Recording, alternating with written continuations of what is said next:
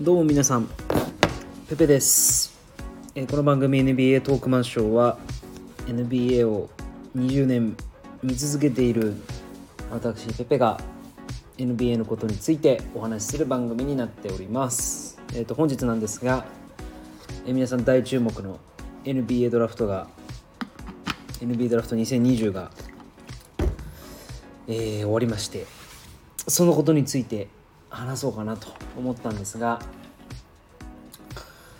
えーそれよりも 2K をやりたくなったので 2K をやりながら今日は収録をしたいと思います。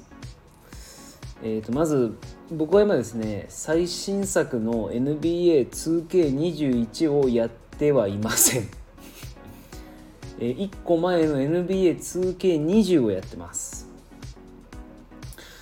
やっぱりあのどうですか？皆さんこれあるあるなのかどうか確認したいんですがやっぱなかなかあの貧乏症な私はですねシーズン中盤ぐらいになってからそのシーズンのまあ新しいやつを買うっていうサイクルでやらせていただいてます。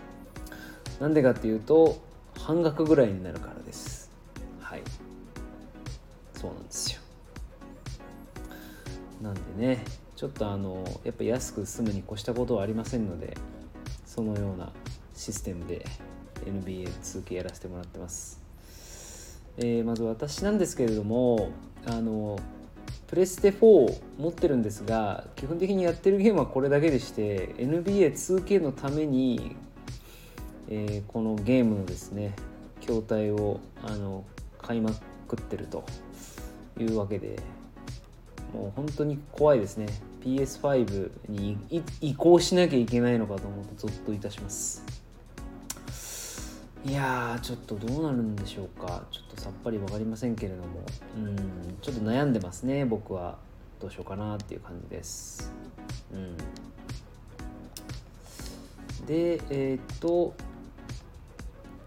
まあ、どうやって 2K をやって遊んでますかっていう話なんですけど僕はあの基本的にあのマイリーグっていうモードを使ってましてマイリーグであの全チームシャッフルでファンタジードラフト的にこうなんだろうなゼロから全チームこう NBA 選手オールでドラフトされて1人ずつ選んでってチーム作るみたいなやつやってます。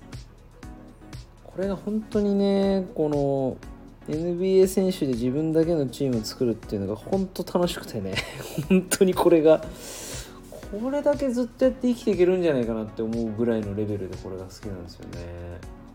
本当に。自分でも参っちゃうなって思います本当。大丈夫かなって自分自分で不安になりますね。なんかずっとこればっかやってんじゃないかなって。いつでもニートになれるなんて僕自信あるんですけど。うん。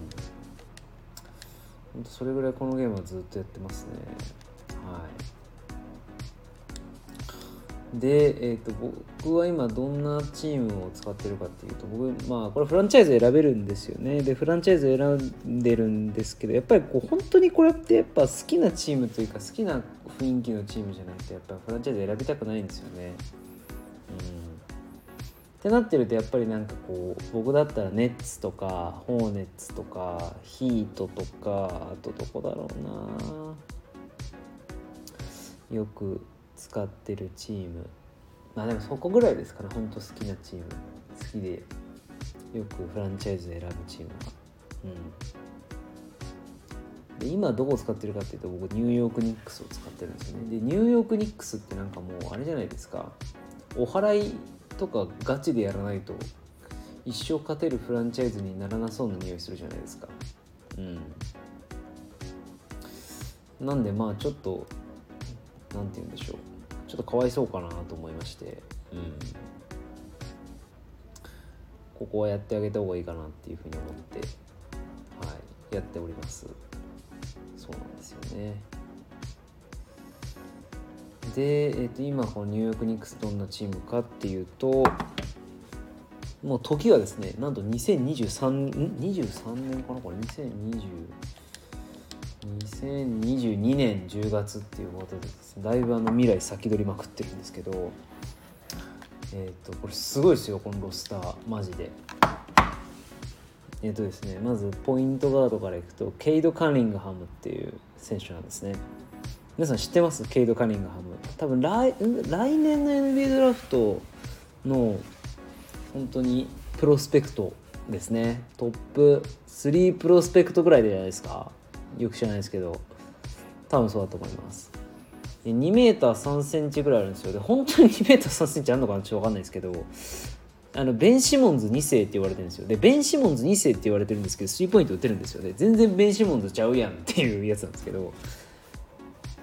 どっちかっていうとやっぱちょっとドンチッチみたいな感じなんですよね。うん。ちょっといきなりドンチッチレベルに行くかどうかわかんないんですけどやっぱビッグガードで、うん、すごい。で体も割といい出来上がっててですねいい感じなんですよね。で彼がポイントガードに行ってシューティングガードは僕の大好きなドンテ・ディヴィンチェンゾ。で 2K だとこれマイリーグとか俺ななやるとですねディペチンゾの成長率が半端じゃないんですよこれ。僕このモード何百回もやってるんですけど大体2シーズンぐらいするとオール NBA ディフェンシブファーストチームとかにがっちり選ばれちゃうぐらいの レベルの選手になるんで。